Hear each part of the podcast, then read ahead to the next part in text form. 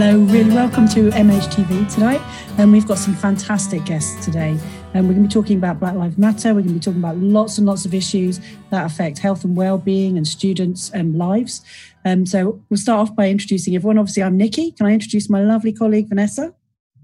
Hello, everyone. It's Vanessa Garrity. Um, tonight, looking forward to this evening. Tonight, I'll be um, quieter than usual because we've got quite a big panel. So I'll be covering the social media. So um, we'd love you to ask questions and join in the discussion generally. Nothing's off the table, really. Um, if you want to join in, you can either join in on Facebook by liking the Unite MHNA page and commenting there, or you can join in on Twitter by following MHTV hashtag and posting your questions there for us. Yeah, and we're very lucky. I'll go around the group. They don't know which order I have can see them in, so it's going to be a surprise for them. But I will start with Bertha. Can you introduce yourself and let us know what you've been up to? Okay. Um, hello, everybody. Uh, my name is Bertha Matunge, and I work as lead nurse for quality and practice at and Borders Partnership Trust. I've been a mental health nurse for 14 years now, and prior to that, I was a teacher for 10 years. Um, I also am part of um, the Dennis group at the RCN, and the group was formed um, and named after Sharon Dennis, who was first uh, BME mental health nursing director. And uh, the group is made up of mental health nurses from the RCN, also people with lived experience of mental health services. And we look at how we can kind of ensure that um, there's uh, equality and inclusion in mental health policy, research, and mental health leadership. And my passion is around practice development, uh, inclusion, and especially BME leadership inclusion. Yeah. That's fantastic. And don't forget to pile in with questions, everybody. So we'll go to Shanaz. Hi, I'm Shanaz Pottinger. I'm a psychology graduate and I recently finished my master's in human factors for inclusive design. Um, for those of you who don't know, human factors is about creating kind of um, optimal processes and systems as well as products for people. I currently support the nursing digital curriculum at the University of Nottingham, where I'm also a staff sponsor for our student BME network and I'm part of our working group in the School of Health Sciences looking at decolonising the curriculum, which is really about taking a sort of educational change approach to inclusivity um, and inclusive curriculum design. Fantastic. We're so lucky. And Yannick, last but not least, obviously. Hello, everyone. My name is Yannick Yalipende, and I am currently an applied neuropsychology master's student. I'm also a psychology graduate. I um so aside from that, I'm also a HCA at a hospital in um, Bristol, a mental health hospital in Bristol, and also the founding director of Black People Talk, which is an initiative that aims to support the mental health and well-being of the Black community uh, through psychoeducational and therapeutic peer support groups. So um, currently, we're offering more of the academic chapter of the initiative. So we're at universities. We're at two universities currently, and and currently in discussion with three others. And uh, we are um, approaching the end of the session. So um, for this particular academic year, we're at the end of our sessions. Um, and uh, we're really excited about having further sessions next academic year. Fantastic, fantastic. So, one of the reasons we first started um, thinking that this would be a really good idea was thinking about the way um, society and culture is at the moment, and the fact that we're lucky enough to be in a situation where people are talking about um, issues which have been painful for well forever, and we're finally getting to a stage where we're actually talking about the experience of people who are white, the experience of people who have um, diversity, who are people of color, and we're finally actually getting to a place where that's coming into all the different agendas. So we'll be looking at um, student experience, but we'll also be looking at nursing experience because we've had um, situations where students have been um, misinformed, maybe about their rights and their the expectations for them and, and for their for their for their humanity and their human choices. So one of the things I'd like to just ask around at the panel uh, to begin with, just to just to kick us off, um, and nothing's out of bounds, so please feel free to ask us anything. If we can answer you, we absolutely will. Um, is um, some nursing students felt that um, they were discouraged from going on um, Black Lives Matter marches for this idea that it would be too political. And I think maybe I'd like to come to Bertha first on that to say, you know, as a as a, a leader in nursing background, what, what would you say if a student was concerned about an issue like that? Hey, uh, thank you, Nicky. Uh, I think with the protest like uh, Black, Black Lives Matter, it's adra- addressing social injustice and a, a, as a nurse who's compassionate and caring, addressing social justice is definitely something that I would encourage and be nothing that says that you cannot go on such a march like Black Lives Matter. But what I would definitely say uh, a, as a piece of advice is that while you are on the march, ensure that you are remaining on the right side of the law. Because then, if you go on the wrong side of the law and you do get uh, arrested for breaking the law, then that can affect not just your nursing student, but your professional career as well. So there is definitely nothing wrong with uh, joining in. And there are different ways of joining in as well. I think, uh, you can come in and kind of share some of the ways that they can join in if, if they don't want to kind of physically go and maybe um, be worried that they might get caught up in something that is illegal. Definitely. Yeah. So, I mean, as a student, while you're still attached to the university, you can um, become what we would call um, a student acting as an agent of change.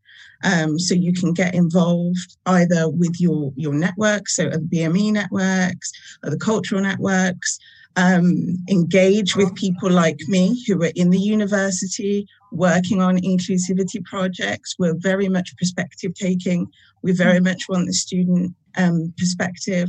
We want you to work on projects with us that will also give you excellent opportunities to evidence your leadership, um, which can help you in terms of promotion and how you progress when you leave um, academia. But also, from a personal perspective, um, I'm I'm going to pursue a, a, professional doctorate. Yannick also has hopes of pursuing a professional doctorate, and so for us, we weigh up whether we participate in in, in demonstrations and things like that against um, kind of any risk that we may see to our professionalism and where we're most effective. Sometimes we may make the decision that actually we think there's too much risk in going to that particular thing.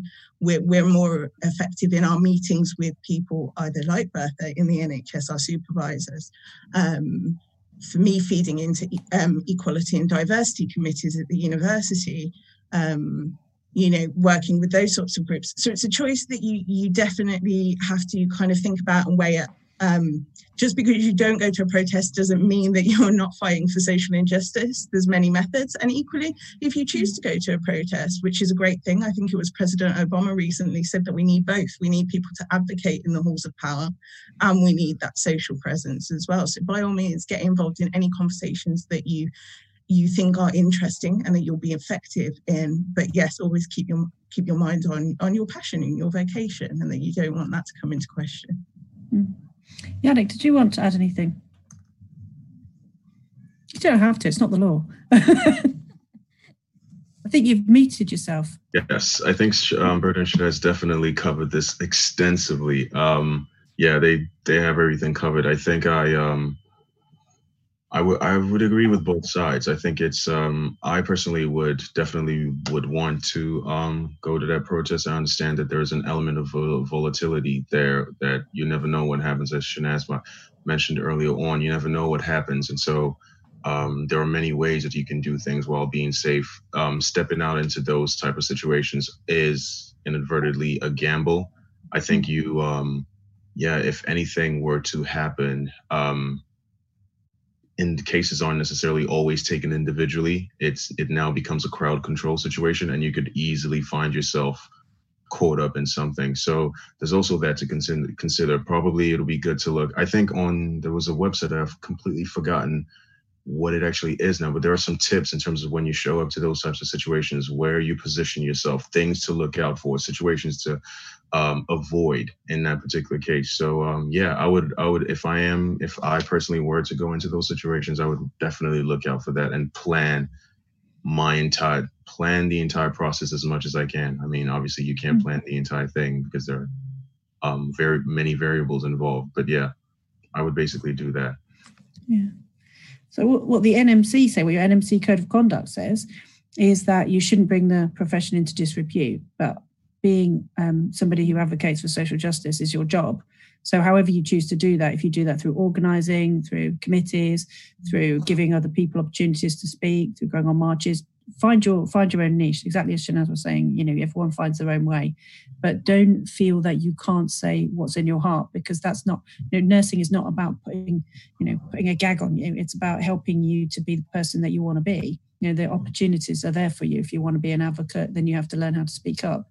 Um, and sometimes you need to get out there, and sometimes you need to be strategic. You can do both. You don't have to do one thing or the other. But I, I would really, I mean, I was very much. I went to a, university that was very much about nursing being like, you know, being a good girl. Can see how that turned out. But you know, you are neutral, you are passive, you are professional, and that's not what professional means. No other professional group behaves this that way, or the way that people suggest nurses should. I wondered if Vanessa wanted to come in on this at all.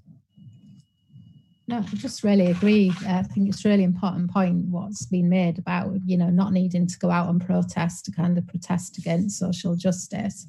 I think you can be an introvert and still, you know, fight against social justice. And equally, you can be out there, um, you know, directly. I think, you know, each to their own. But I think, like's been said, as long as everybody's contributing, I mean, social media is obviously a, you know, a marvelous vehicle now, isn't it, for getting your message across um, you know, and having quite a significant reach. And I think, like Nicky says, I was brought up in an era um, in mental health nursing of, of, not protesting against things, but I've always, um, you know, believed that mental health nursing is linked to social justice, inextricably linked to it, really.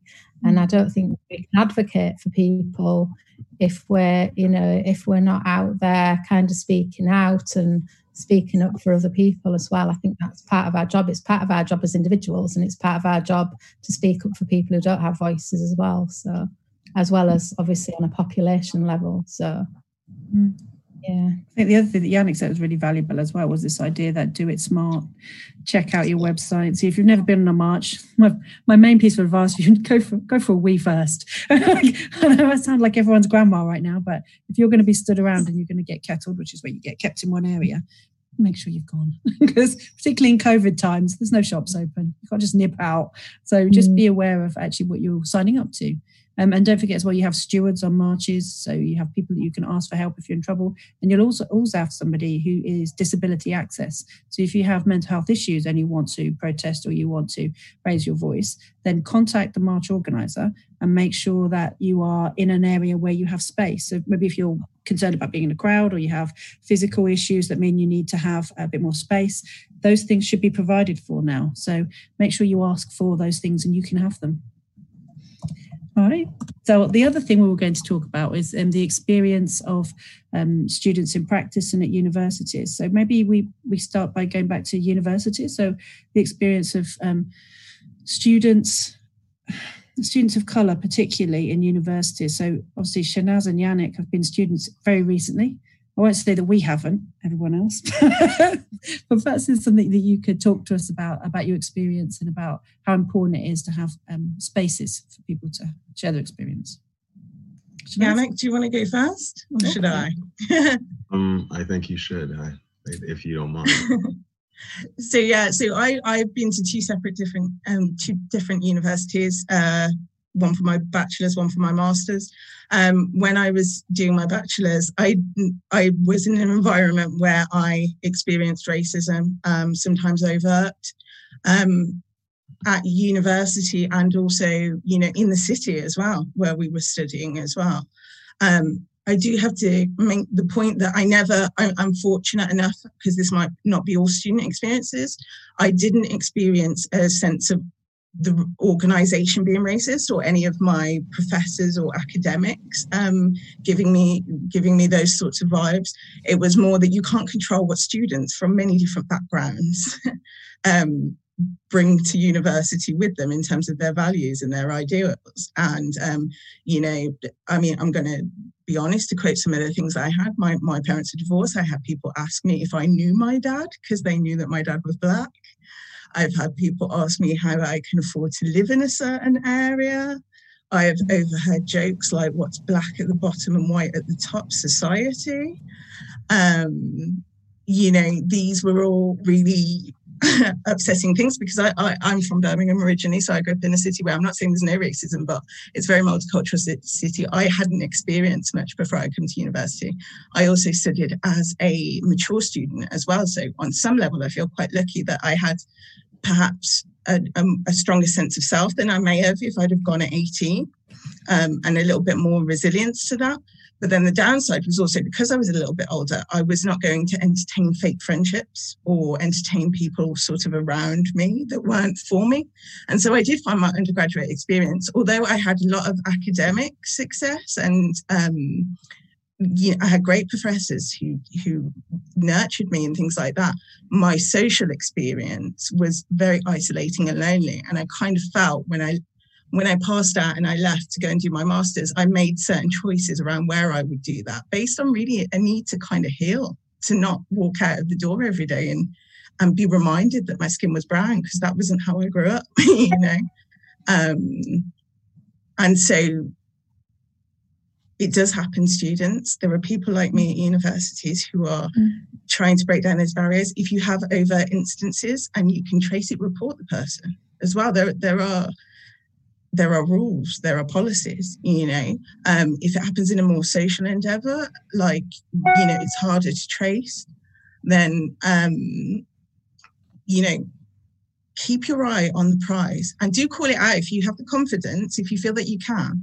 I feel like a, a, common question that we have yesterday, I was actually in a meeting with Black women in academia, lots of um, people who were senior academics um, who had really paved the way, uh, to be honest, for me. And they were saying similar sorts of things. And even those questions were coming up against people who, who were in the teaching position was like, how do I call it out? And what I would say is your instincts know. You know when someone is being uh, uh, biased towards you on this mm. basis. Don't question yourself. Um, mm.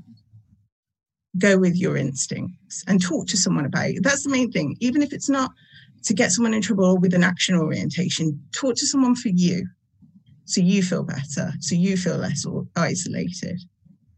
Mm. And let, uh, that's a good segue for Yannick because his intervention is all about talking. So, do you want to talk about your experiences and how you got there? Yeah, thank you. Um, Shanette definitely covered that beautifully. That's a beautiful rendition of your just like of your experience. I um I think it's a great thing to have um Shanaz and I on board in, in terms of to discuss this because we obviously come from relatively different paths mm-hmm. in life and different experiences. So um whereas some of my experience echoes what Shanaz mentioned, you know, being a mature student, going into university, I um my I guess my mine was a little more traumatic. I think it's I think in um it's it's first of all I transferred into my second year and prior to that I was at in London at Birkbeck which is like a um an evening university where it's like mm. pretty much the majority of the students are mature so like the oldest person in my class was a um a lady and she was 70 years old and mm. um and then the youngest person was 23 so it hmm. was it was it was a very it was and we were all from different paths or walks of life and we were all different in a way. So I guess the fact that we were all just different, the bonding element was our differences and that we and they were almost celebrated. But then when I came into to University of Bristol, it's it was I walked into a very homogenous class. It's it's uh it, it, just everyone was it was a very it was somewhat of an alien um, environment obviously i came into my second year and um, so I had to jump in and get right into it academically. There was no 1st mm-hmm. year where you can just like really figure things out and then do mm-hmm. things the right way. Um, no, it was just you know go for it. And um, so I felt very alienated as a, as the only black male student in a class of about 140 something students. Wow. Um, I mm-hmm. had um, lucky for me, I had I found a couple uh, elements within that class that were that you know and Shanaz being one of them um, a, a mature student just like me um, mm so that honestly that group called ourselves the group of misfits that that group was responsible for a lot of just de-escalation of of or is responsible for a lot of things that could have gone, or responsible for just keeping me contained and preventing a lot of things from going really bad. Um, and then um, I was living privately, so it, it, was it was very much a situation where I would um, go home and then go to university, and it was two separate worlds. So already that as soon as the class would finish, I would be out. I wouldn't walk around. I wouldn't stay around. I didn't know what there was for a very long time. I didn't know what the library even looked like because little microaggressions, like for example, stepping out, walking. I I I say it's the phenomenon of v, of being visibly invisible. It's like I'm a big black guy with dreadlocks. You will mm-hmm. see me. You will you will see me. You will obviously notice me. But everyone is acting like I don't exist.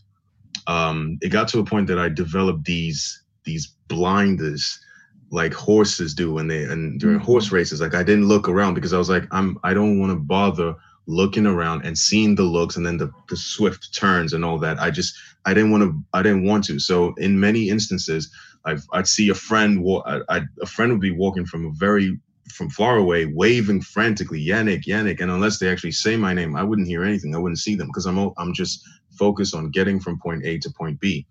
Uh, little things like, for example, I would walk and then people wouldn't hold the door open despite the fact that they see me. They, I know you see me, I'm behind you, but you wouldn't hold the door open. You just walk through. So it was just a combination of that. And then to add on top of that, I had some issues with student finance, which they sort of didn't want to fund my year. So I had to, there was a very long time where I had to sort of self fund my, the start of my, for my second year. And it happened, the same thing happened in my third year. So there were, on top of that, my experience was very much, there were also other structural things that made it that it was just very difficult. And then coming into university, of course, I'm, I'm, I'm, uh, I came in with uh, being diagnosed with depression and anxiety. So on top of that, it just makes for a very volatile cocktail. Mm-hmm. So, um, and that was my undergraduate. So I managed to emerge with my 2 1 miracle. Um, I mm-hmm. emerged with that and uh, I was really happy. I worked really hard on that. Um, I, but then when that happened, something about wanting to go right, something about wanting to become a clinical psychologist and seeing the applied neuropsychology course and just mm-hmm. knowing that I need to go for that because it's like it's 80% of the course is taught by actual clinical psychologists and, neuro, and clinical neuropsychologists and stuff. So it's a very good way to get that sort of experience and, and to sort of see what the profession really is about. Mm-hmm. So I jumped on that, but then I also decided to develop um, to develop this initiative for Black students. It initially started with Black male students to sort of have a space to ha- to talk and to have a community where our shared experience because I knew that I wasn't alone in my experience. I knew that a lot of it, a lot of what I went through was was similar to what other people were going through. And I know that as social as social creatures, um, getting that cathartic release from just being in space with each other and to talk and to relate to each other, it it it's not the silver bullet type cure to a situation, but it is a good way to approach things from a very preventative standpoint. Um, so I developed that, and then you know slowly trickled. It became Black Women, so called it Black Men Talk, and then Black Women Talk. Then we would have Black Men and Women Talk sessions where we'd bring everyone together and sort of like obviously celebrate the differences and then celebrate the similarities and sort of understand each other. And um, so yeah, that's we were we've been running for two academic years, um, and sort of evolved into into Black People Talk now, which is sort of spreading over nationally at universities all over the, the country. So out of I guess the the silver lining in this entire situation is yes, I'm not alone in my experience. The uh, the majority, if not all, black students will experience this, especially if you're in a sort of like Russell Group higher like type of um, elitist type of university. You will experience that. It, it it just depends on you will experience that, and then you'll experience that in many sort of settings. And um, but out of that something came out that gave me that cathartic release and feel like i'm actually doing something for my community. So uh, mm-hmm. in a long winded answer this is that this was my experience at university. That's amazing. And and on twitter people will be able to find black people talk. Yes yeah, um, so just, um, yeah, I think we tweet that to make sure that people can see it. It's important, isn't it? When somebody does something amazing, you should celebrate it. It's good for everybody. So um, I'm not sure um, if Bertha wants to talk about universities, but you talk about wherever you like. and we'll come to we'll, we'll, come to you for a bit, and then and Vanessa's already getting some questions through. So um, okay, um, yeah, think? I think um, experiences of BME nursing students in practice it's something that can be quite challenging. Mm. I, I, think I will share my personal experience as a nursing student. So, like um, uh, Yannick and Shanice, I also went to train as a mature student. Uh, first, I think this uh, the incident happened in one of my earlier placements at university. We we hadn't had much talk or discussion around um, some of the discrimination that we might come across out in practice. So I was at the placement, um, a white student, a nursing student as well from my university. We were good friends. Um, she was late uh, quite a lot to the placement. And then one day, a couple of weeks in, I was late for the first time because I had car problems. And when I walked into the handover, the nurse in charge then kind of really told me off about it in front of everybody. I felt really embarrassed, but the most thing I still remember up to this day is I felt really angry because I felt the injustice that my colleague who was late kind several times would just walk into handover, sit down, and it was never addressed like that. So I, after the handover, I went straight to the managers. I challenged it. The nurse was brought in. We had to talk about it. And I think as well, when I always reflect back on this, was it because I was a mature student? I had life experiences. I was able to challenge that. So I'm really passionate around encouraging students that when you are out in practice, I know in my organization, we wouldn't tolerate anything like that. When you are out in practice, you do not accept any behavior like that.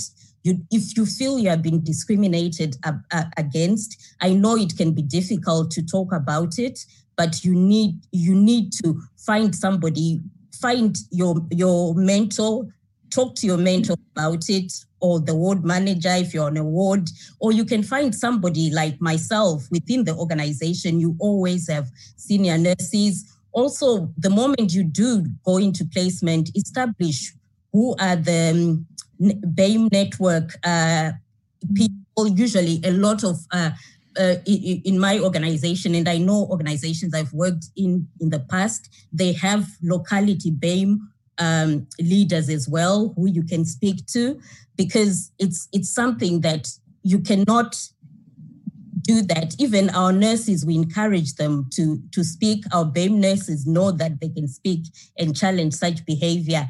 And if you if you are brave enough to challenge it with the person, I always advise that you know uh, ask the person to speak to them in private because sometimes people will show off if there's an audience and you don't want to have a back and forth happening with an audience. And then when you speak to them, just say to them, I, I, I feel the way you are treating me does not align with the values of the organization because there is no organization that has values that allow discrimination.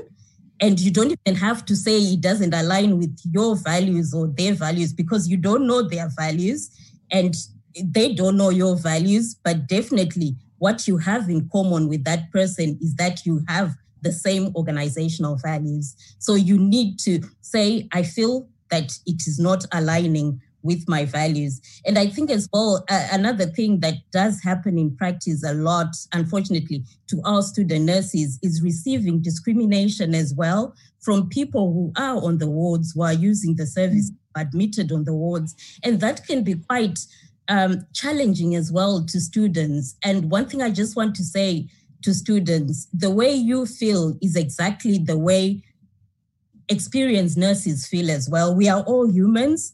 No one likes to be uh, discriminated against. So it is within your right to actually go and talk about it. If, if you if you have been taught the skill of how you address it, but I would always advise that maybe it might not be the best to kind of address it with with the person who's who's done that to you but definitely don't keep it. Go and speak about it to your mentor, go and speak about it to the nurse in charge because it's not acceptable. And also dependent on on how unwell the person is staff will go and have conversations with the person around how that is not acceptable. Because i think sometimes there's this blanket thing that uh, people who are um, in hospital all people in hospital can say whatever they want because they are unwell and mm. it's it's it's, it's mm. not, not about that so even nurses, we encourage our experienced nurses that when they do receive any discrimination as well from people we are looking after, they need to speak about it. They need to, to address it in supervision, speak about it, have some peer supervision, and also complete even incident uh, forms. Of course, it, it, you we also the way we will um, address it with the person depends on um, it, it will be on an because it obviously depends on how unwell somebody is. But it's something that it's never acceptable, no matter who it is coming from.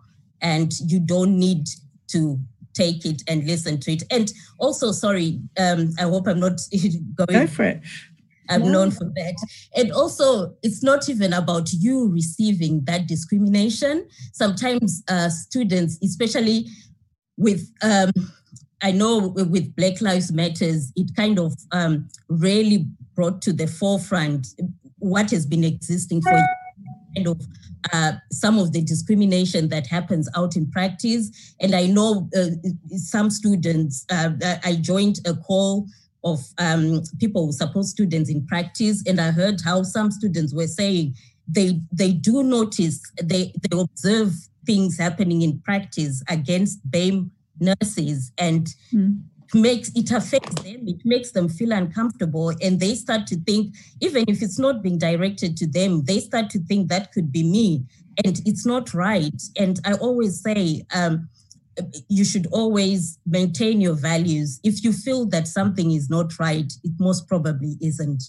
If you feel that you have to question that is the way that person is being treated right it usually is a, it most probably it isn't. So also call it out, address it, go and speak to somebody if you're not able to address it to the person who you've who you've observed doing that. But don't don't allow things like that. Never never uh, kind of always leave your values. If you see something that is not right, it is within your right to call it out.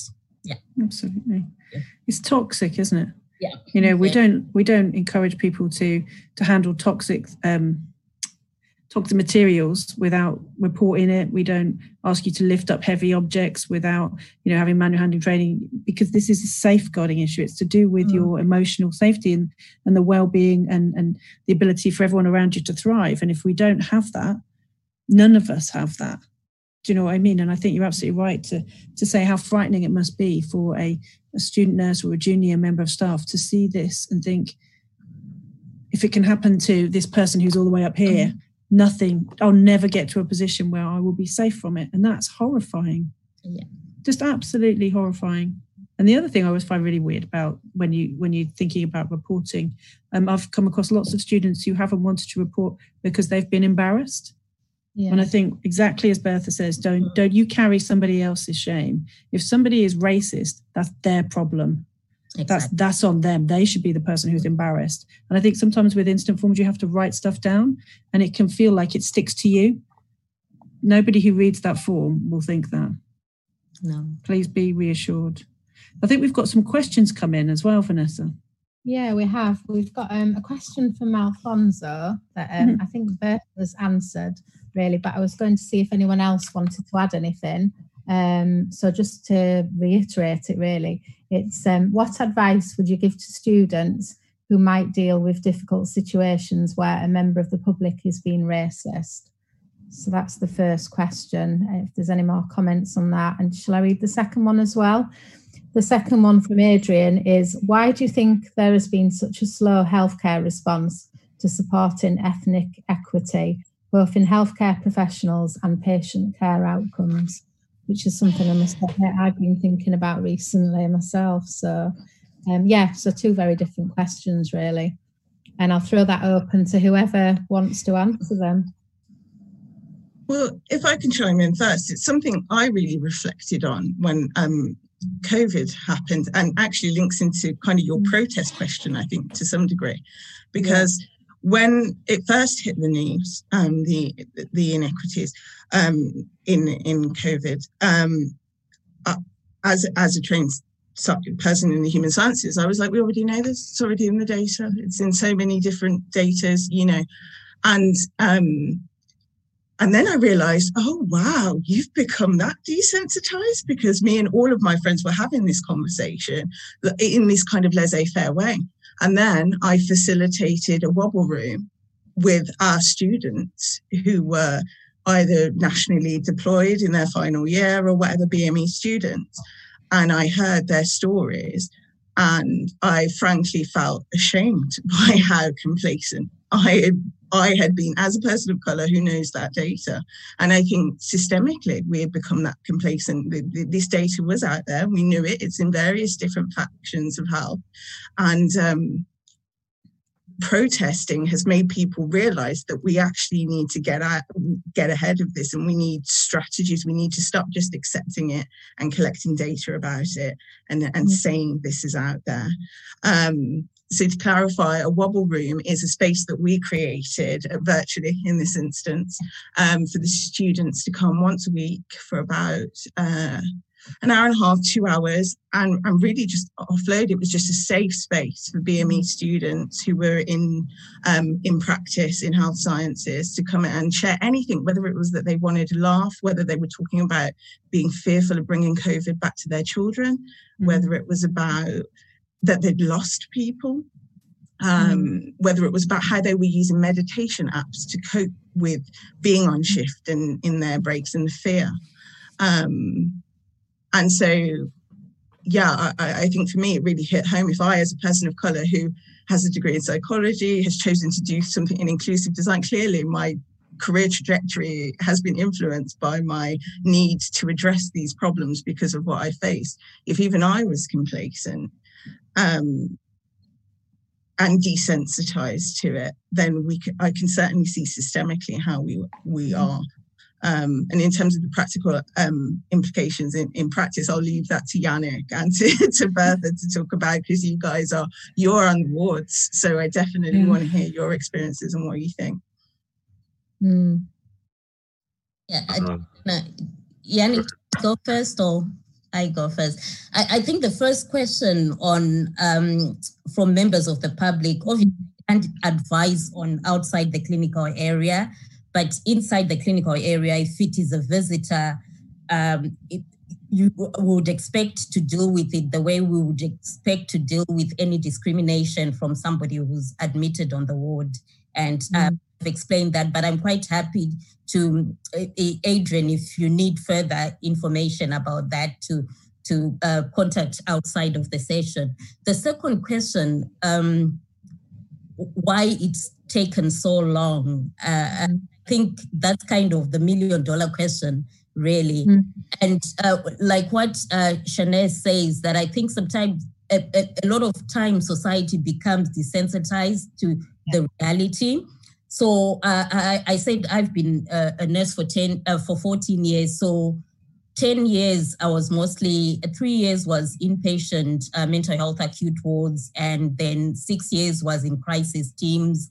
And um, I worked around a lot of BME nurses, a lot of BME practitioners in crisis team as well. I never thought about the inequality in leadership uh, at, at, all. I, obviously, there were you have those talks that oh, there's a job out. In advert uh, in applying for it, you won't get it. So I became a senior nurse four years ago, and I remember when it really struck me how this is uh, so apparent. Um, I had to go for a meeting uh, for my manager, which she couldn't attend in London. And when I turned up in the room, it, it struck me how in a room full of people, there was no one else who looked like me. Mm. suddenly hit me just how much this inequality exists within the leadership of the NHS. And it's something that I'm quite passionate about. And I think I've had a different experience because I think I've been lucky to work in organizations where they are very supportive around that. But still, within my extended networks, I've heard stories of how you have a, a, a brilliant band five nurse who's passionate, enthusiastic, excellent at their job. They get a white student nurse, they mentor them. The student nurse qualifies, they become the preceptor for that student nurse. The student nurse, a, a, a deputy ward manager post comes on the ward. Mm-hmm for it. The student nurse, or I mean, her her former student nurse, who's now just finished their preceptorship, goes for the job, and they get the job, and they become their manager. Mm. Following year, same cycle. And after a period of time, they stop applying for the jobs. Mm-hmm. You know, they just think, why, why should I do that? And this is not something that I've heard from one or two people, but it seems to be a very, you know, a, a similar story all over. And in terms of addressing it, I, I know that they, uh, there's been honest and um, what can I say, genuine uh, appetite to address this for years now. I know in 2015, NHS England uh, established the workforce race uh, equality standards, and in the past five years, yes, there has been some Im- improvements for the outcomes of um, of uh, BME uh, staff in terms of the recruitment pro- process, the disciplinary process, where they were always overrepresented. But still, there is so much that still needs to do, and I really, optimist in me, really believes that with all Black Lives Matter protest, this time there seems to be a real kind of it, it's not about um, it's not about doing more inquiries. It's not about producing more data. We know the data. You just have to work on to uh, most mental health acute wards and the staff representation tells you what the situation is about. I think now a lot of organizations are really committed to turn all the statistics, all the recommendations from the numerous inquiries into action. I think the real thing now is about there needs to be action, not inquiries after inquiries and reports and recommendations, but there need to be actions. And I know I, I can only I can speak for my organization that we are really kind of we are fortunate to have a leadership that is kind and compassionate and genuinely wants to see change. So we are putting actions in place and i know other organizations are too. So things like ensuring um, there's kind of the hr processes are equal to to to, to people from all backgrounds to to achieve putting mentorship um, in place, having reverse mentorship, because that's quite a popular one, where you have somebody, uh, a BME staff from maybe a lower banding, mentoring a senior leader so that the senior leaders can really understand experience of the BME person and also having um, kind of a leadership that is really culturally aware because an example I can give you when I was interviewing for kind of senior nurse leadership role is that in my culture, um, when you do something, when you do a project, you don't say, I did a, this successful project. You say, we did this project. And in, in, in, in Africa, we call it the spirit of Ubuntu. So, in going in interviews, if I'm asked, tell us about a project that you did and it was successful, tell us, you know, what process you went through. I would say, we did this. And they're like, we, you, and who? I'll say me and my team. And they're like, no, tell us what you did. But then I, because of my culture, I, I, I, believe that. And sometimes I believe that I don't have to change my values to fit into what things. So I can explain that, okay, I might have led this project, but for it to be successful is because I had the support of an amazing team. So it's things like that that sometimes when BME staff are in an interview, although people want to, the panel needs to be aware that cultural differences can make uh, a big difference. Mm-hmm. Now, a lot of organizations are using um, psychometric testing for higher bending uh, jobs. But when you think about some of the questions in those psychometric tests, they're not culturally. Uh, religiously sensitive. I, I, I remember one uh, um, one job interview I went senior leadership post when the psychologist was giving me feedback and she was saying your answers were kind of confusing because they were like totally the opposite you know and then i said but some of them were informed by my religion so a question asking me do you believe you have control of your future because uh, my religion i'm christian I don't believe I have control of my future. I believe God has control of my future. So I would say no, I totally don't have control. But then for someone else who might not have the same religion with me, all have, but then it doesn't mean they are a better leader than me. We are both equally, but we're just coming from a different place. So I think it's about that. It's about really ensuring that um, the, those interview processes are also kind of culturally, religiously, and you know, uh, inclusive of everybody. And also, I know some um, organizations are now, as part of the action that a lot of organizations are putting in place now, is also kind of really um, recognizing the importance of BME stories, even at board level, because a lot of boards have like uh, a person story for their board meetings. And I understand some organizations now, they also have a BME person come and tell their story. Yeah. And experience of racism. So I, I, I, I don't know whether I'm just a, a terrible optimist, but uh, uh mm-hmm.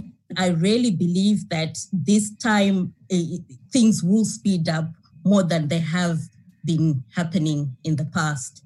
Yeah, I, I don't know. It's really positive. I'm pleased you feel that. Yeah. Yeah. Um, Vanessa, is there another question coming? Um, yeah, there's a question here on um, making the nursing curriculum more inclusive and looking at the experiences of BAME students. What would you, the question is, what would you say to academics and teachers about how best they can make their teaching more inclusive and create safe spaces for BME students.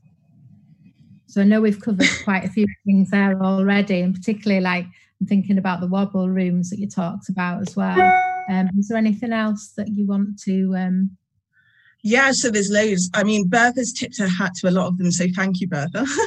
um, most universities have at the very highest level some form of strategic priority in terms of creating a more inclusive curriculum, bridging some of the attainment gaps, and generally creating a more um, inclusive environment. In Nottingham, we're calling that effort um, regularising ethnic presence in the curriculum.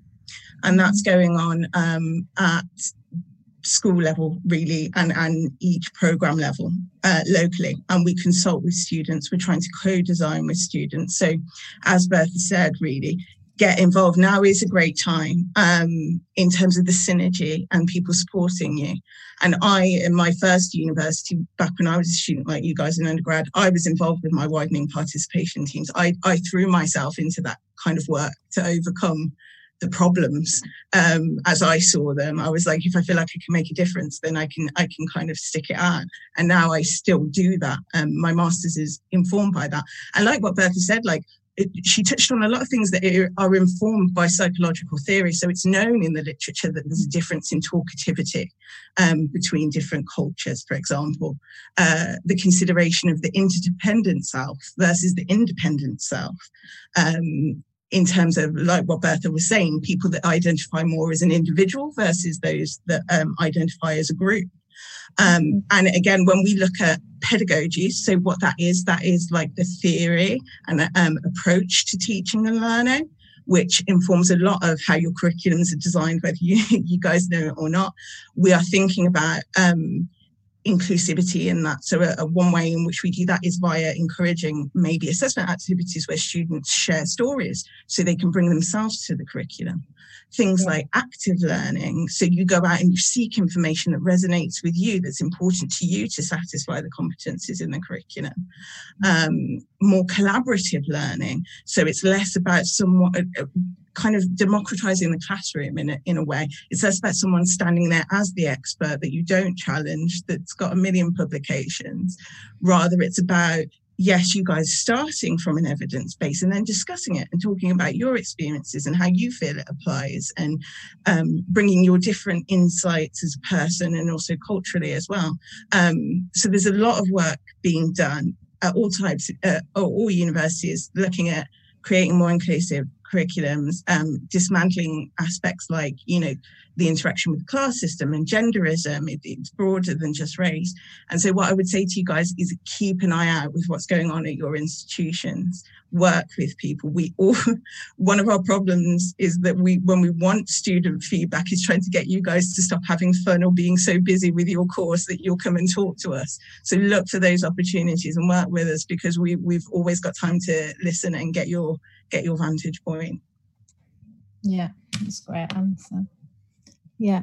One of the things for me, what we haven't covered, although I think Yannick kind of hinted at it earlier, was about intersectionality. And Nicky knows I always like to kind of throw this in, having worked in prisons, because for me, you know, it's often there's often like um, a blanket response um, based on ethnicity and um, and race, which is totally inappropriate. So, like for example, um, having worked in female prisons, um, you know, where you know there's practice that's brought in that's supposedly quite informed, but it's very much geared towards male prisoners rather than um, you know female prisoners. And I guess you know, like we were talking, there's all sorts of other factors like class, disability. Um, so how do we make um, you know how do we help you know help people have that kind of wider appreciation really? Um, because I think for me it is quite important. And although we're talking much more about race and ethnicity, I don't think we're talking enough about things like, you know, whether you're working class, whether you've got a disability, and how all those things interact together. So I'm not sure it's a question, but just something that I wanted to throw in there at the end, really.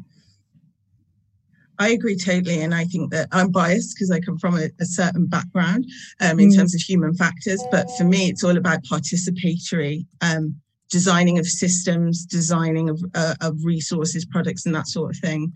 Um, we're doing a lot of work at my university where we are just talking to each other. We're doing it with staff and with students because, like what you're saying, one thing that as a person of color, I'm I've really got no time for is a, is a superficial appreciation of culture or race for me. Um, you know, I'll use Yannick as an example because I know him personally.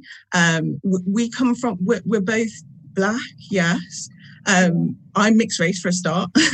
we also mm. descend from different origins. I'm of Caribbean descent. He's of African descent. There's very different yeah. cultures, very different worldviews, very different histories. Mm-hmm. You know, so you need to listen to the stories of people and the detail. And I think that's an important first step, really, is when you're dealing with inclusivity of any sort, listen first. I, as a person who comes from an inclusive design background, my focus is disability, it's aging, it, it's it's all inclusion across all the metrics. And for the groups that I'm not a part of, that's where I start from a place of listening, both in terms of how I capture data and in terms of how I deal with people. Yeah, that's a great answer. So um, yeah, hearing all of these and even all the questions, there were so many instances that I, I definitely wanted to to jump in and respond. But then obviously Bertha and Shanaz are much better placed in terms of you know the more of the policy creating side of things or the policy shifting side of things. But um, it's uh, yeah, I think from an academic standpoint, I think um, there's this like I agree with you very much, Vanessa. Like there's this whole thing where it's it's a very blanketed when you think about it, ethnic minorities and and um, just it's a whole blanketed thing where it's just like it's a whole bunch of them. It's the others and so just mm. them all and, and their experiences are very much individual and very separate. Um, I think I think it's a thing where academically investigations and research on this particular topic when it comes to disaggregating just like these identities and instead of bunching them together into one disaggregating i.e just like keeping them separate um, i think they it needs to change in the sense of these uh, these um, pieces of research are not held up to the same standard or value as the others that are looking at the typical norm whether it's you're investigating just the if a student experience at university you say students you look at all students like that is obviously a very top down approach to looking at the issue. And what whoever in this world builds a pyramid from the top to the bottom, that makes absolutely no sense. So when it comes to when it comes to these things, um, disaggregating these studies and looking at things individual. Look at black men, if you have the opportunity to look at black men of Caribbean descent, of African descent, because those are different things. Look at Asian men, Asian men from a particular area, and Asian men from another particular area. And then once you have all these collections of studies, then build on top of that. Work on the similarities you found from one group into another. And then that's slowly how you build a pyramid that it has a very bottom up approach in terms of and that really informs policy. Like i remember in my undergraduate my um, dissertation was um, identifying the psychological effects of limbo on african economic immigrants so essentially, when you come as an African to, um, when you emigrate here to the UK and you're trying to regularize your um, your status, your legal status, sometimes when you make your application to the Home Office, you can be in this position where you mm-hmm. are where you are made to wait. So you're in this limbo period where you you're not you can't vote you can't go to school you can't do this you can't do that you just have to wait now some people it happens for two years one year six months some people it happens for 10 so what happens in between then? You are, you know, you come as an economic immigrant. I'm not saying asylum seeker or refugee. You come in as an economic immigrant and you think, okay, I want to, um, you know, I'm here. I want to do this. I'm ambitious. I want to do this and this and this, but you're stuck. You have a ceiling, a very thick glass ceiling. So you do none of that. So I was investigating the psychological effects of things that come about, the learned helplessness, the the all of these various things. But I I picked a specific one, and then obviously I will revisit this P, this uh, undergraduate piece, and I, will at a later stage in my career, I will actually do a study around that, and maybe do a collection of studies where it's like we can start this because I feel like this whole idea, this whole immigration process, and the psychological effects that it has on people is not necessarily investigated, and it's not. There's no literature around it. I found nothing. It was so hard to find mm-hmm. stuff around that and but the psychological effects on people like you keep it's essentially you keep someone in ca- in a cage for such a long time and then you release them into the world and then they never quite live up to that potential that they would have lived up to or it takes a very long time before they go through that and um, obviously it comes from a personal story because i myself sort of went through that it's the main reason why i accessed university at a mature student level. Um, mm-hmm. so yeah, it's um, it's a very so that's what I did. So studies like that, I feel like at, at an academic stage, um, I remember asking my my supervisor, "Do you think this will be? Do you think I could get a first with this?" Now that already is telling of the fact that I would that I know inherently that people will not take this seriously, and that potentially I am, you know, I am. Mm-hmm. Um, telling this story to i am telling this particular story to someone that may not necessarily understand it and this mm-hmm. happens i'm pretty sure it's funny but all of these all of these contexts in which we operate like shanaz and bertha uh, all of these contexts that we we uh, operate in are all just microcosms or reflections of each other. Um, I remember if I put that my that story to the side when I first started my Black Men Talk initiative, um, I I could have I submitted it to this thing it was like an outstanding award type thing. So they basically award students for creating social action campaigns, and um, obviously, you know, you do the stuff, you write a, a, really good piece and all that. I got a distinction for the piece I wrote to, that talked about my initiative, and then it came to the uh, um, to the interview process where you have to be interviewed by three people, one person from uh, the particular industry that you uh, are, you know, your social campaign is within, and then two of the careers offices. Now, when I walked into the room, I was presented with a um, a white man in the middle and a white woman on and two white women on the side. So already, as someone that is going into a situation and is going to talk about how the university is not necessarily a is can be some somewhat of an oppressive environment for a student like me, I am going to dampen what I say I'm not going to say what I say with my chest. And this reflects what Bertha was saying in the sense of mm-hmm. I'm not going to present the most confident self that I am. I'm going to talk, I'm going to lower my voice. I'm my my voice is not going to be high in octaves. I'm not going to be as assertive as I would have wanted to be. Now, lucky for me, yeah. two of the people on that panel understood that. Well, I'm assuming they did because they marked me distinction for my interview process but one person decided to um, well one person didn't necessarily understand that and so they marked me down because I was hesitant because I I was um I wasn't necessarily my I wasn't bringing my words out the right way. I was sort of all over the place but understandable you are a black man talking to university officials about how the university is failing you and all the other students and why what you have provided has been successful and so the result of it was I missed out on a distinction and a, the award I ended up having just a pass because whereas some mm-hmm. people marked me tw- two people marked me 25 the other person marked me 13, which significantly mm-hmm. just brought yeah. that down. Now, I decided I wanted to pursue that, but it didn't. But I didn't in the end because I was like, I, I just don't want to. I don't want to create ripples on this pond. Let me just get my degree and get out of there. And but this is an example of it. It's a saying, and it, it, this echoes what happens. As a HCA. Obviously, I work in in in a mental health hospital, and I always see agency nurses, and all the a lot of the agency nurses are always of black are always black.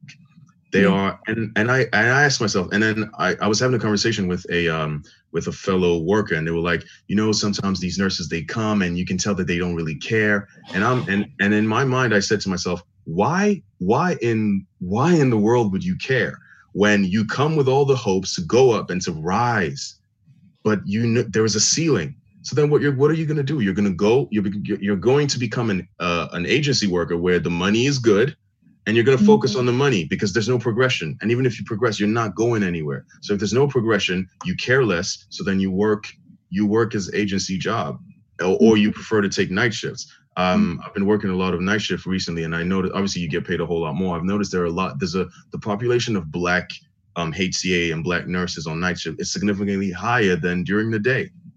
It's a it's a it's just it's literally just deciding to um, you know, I'm just going to go for the money because I know that I'm not valued. So let me at least get something good out of this, which is the money. And that is very telling of the system. It's, it happened in my university and it happened in, in, in the NHS and stuff. And this is very telling of the environment. And I guess that's what I wanted to add. It makes sense of decisions, doesn't it? These things are not accidental.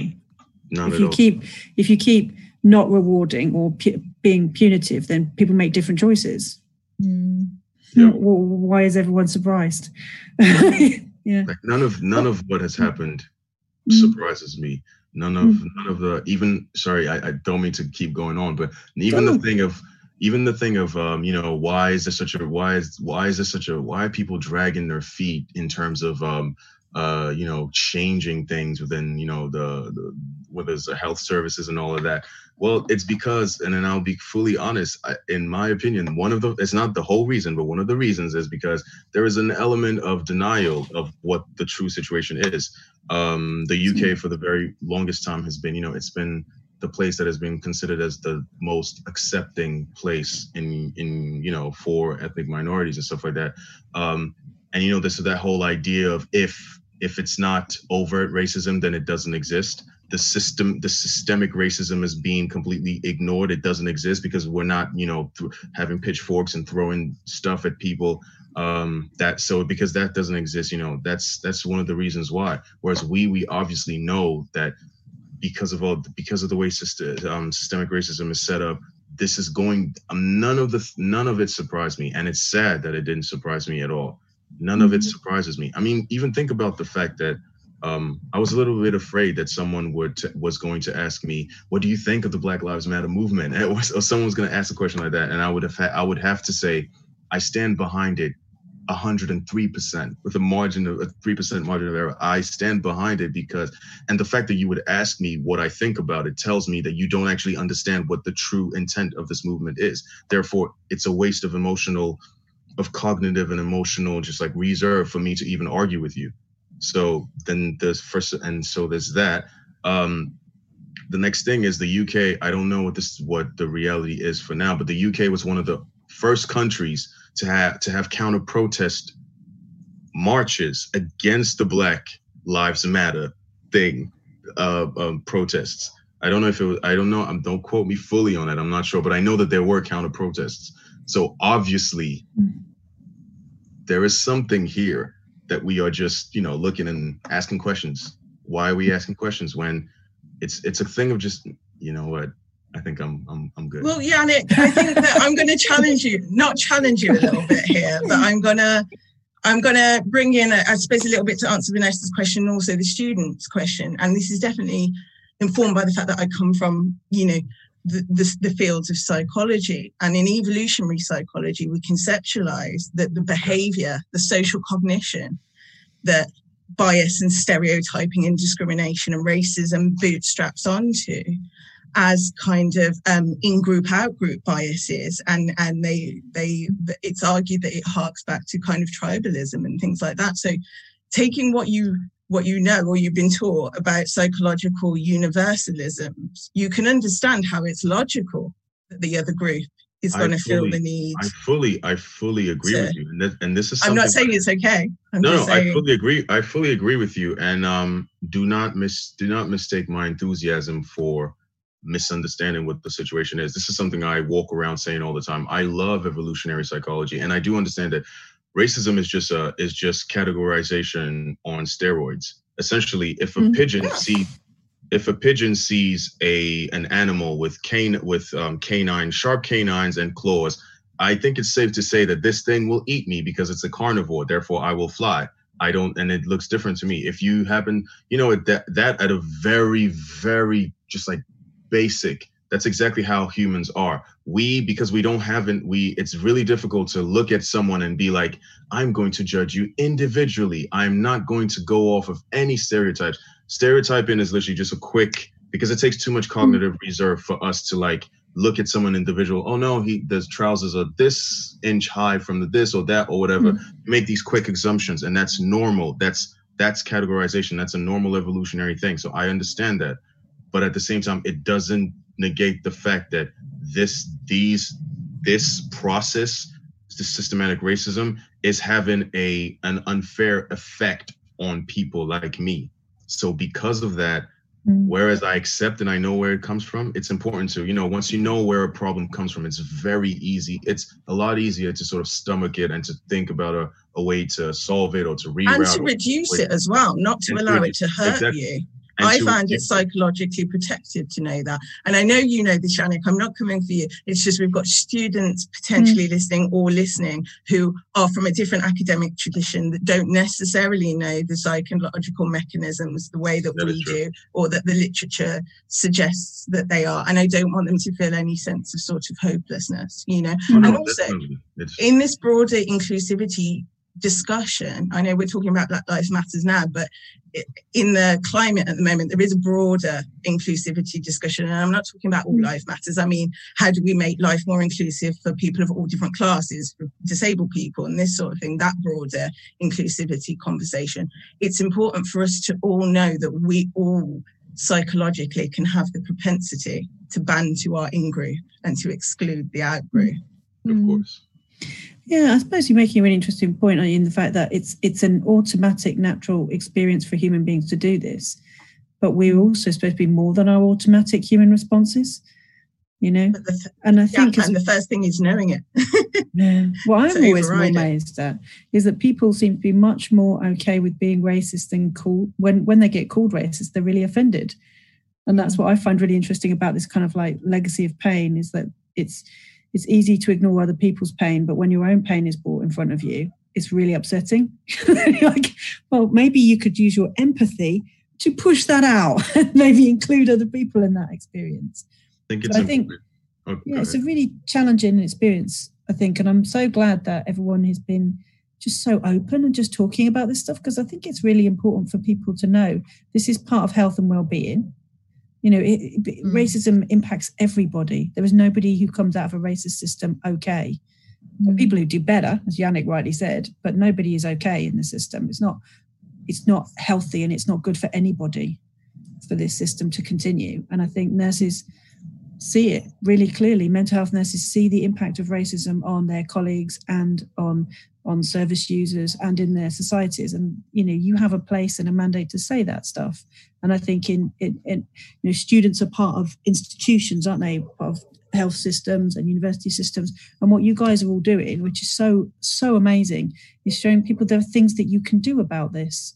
You don't just have to sit there feeling like this.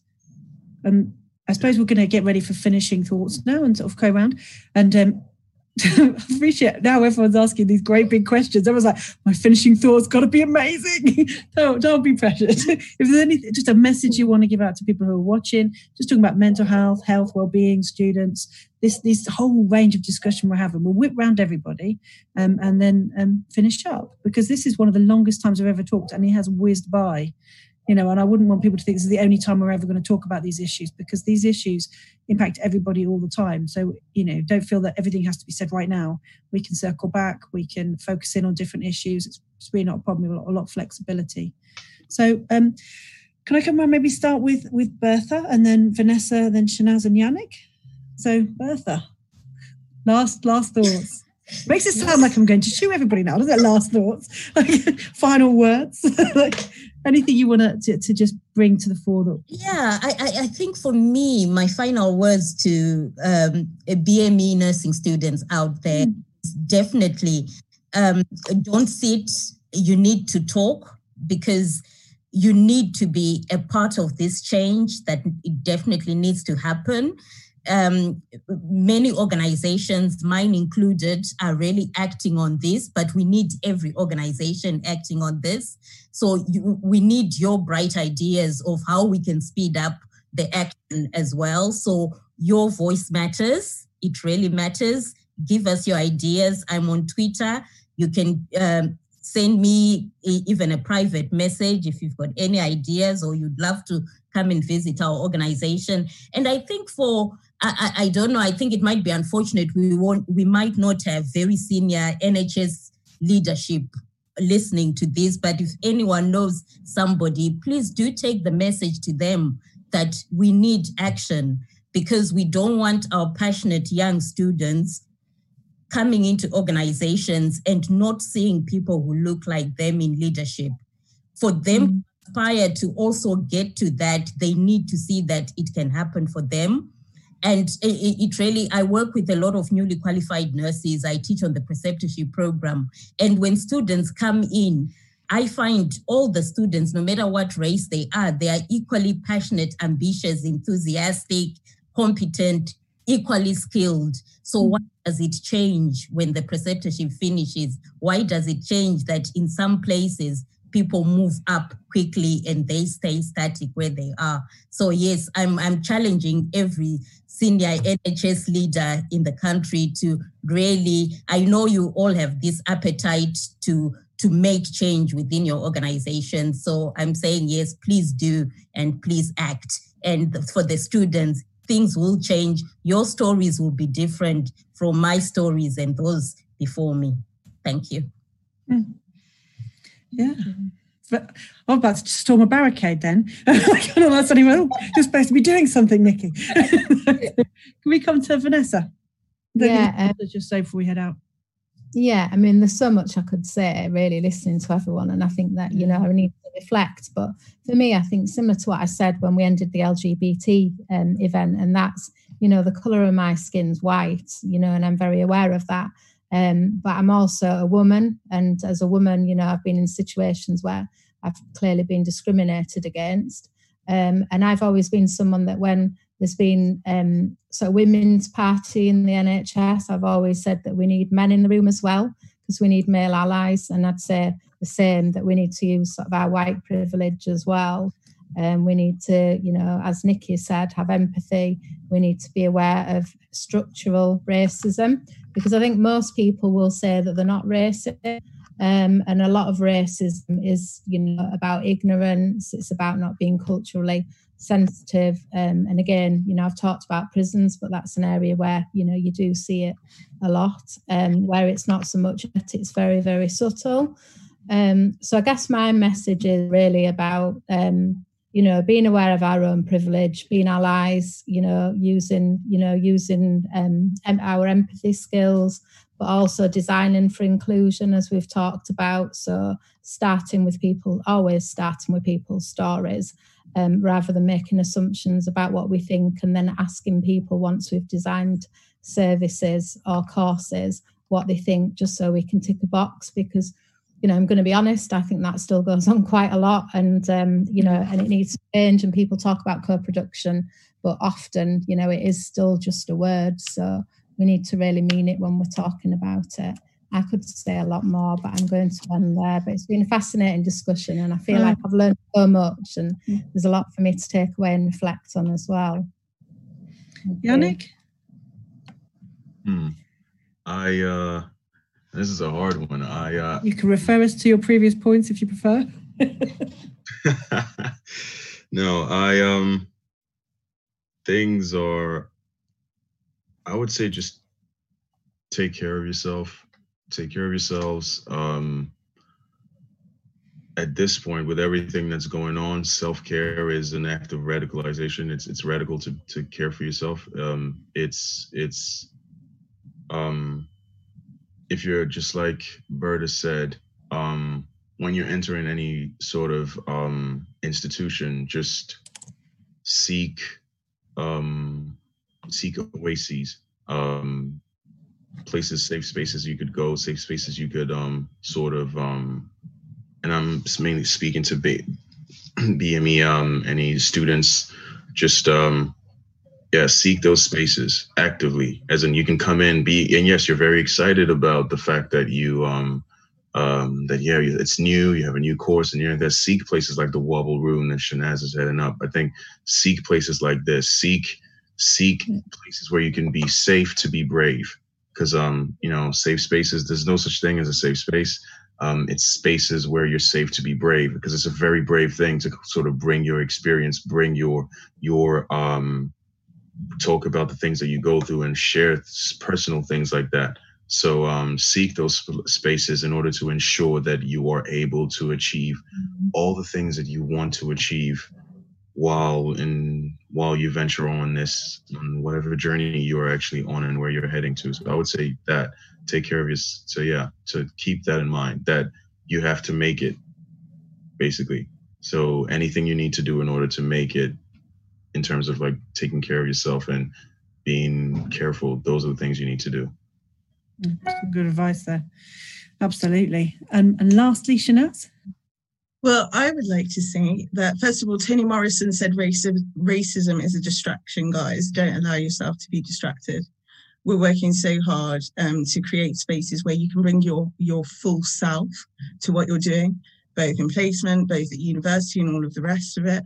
Um, like what Vanessa said, I gave a, a talk the other day at our internal conference around service design and how we can make that more authentic and more effective. So there are people pushing boundaries for you. Um, and I, I feel like a lot of chats like this um, around kind of the BME experience can get kind of like, oh, all of the things that are wrong. And it's not to negate the fact that we have a lot of challenges, but guys, always remember our cultures are beautiful. My culture is beautiful. I love it. Um, my my perception of the black experience is beautiful. Um, and remember, you are so loved. Considering the ba- barriers that we have as communities and sometimes as countries, for you to be where you are at university, um, in the NHS where there's fabulous people like Bertha, thank you, um, who have paved the way for us. Some in academia too. I, I'm making a point at the moment every time I meet admirable Black people in organizations to say thank you. Thank you guys for what you've enjoyed and how you, you've created the, the space for us guys. Um, and there's loads of us, people like me and Yannick, we're, we're coming for those leadership positions too. We want doctorates so that when you come to university, you see yourselves in front of you teaching as well. And you guys can do that too. So just remember, keep pushing. Absolutely. And on that note, no one's going to top that, are they? Let's just, just finish. But thank you so, so much. What an amazing panel. You're so generous. Um, really, really appreciate that. I know that your your time and your experience are extremely valuable and hard won things. So thank you very much for sharing them with us. Appreciate that. Mm. That's thank it for us tonight. Take care. Thank you. Bye bye.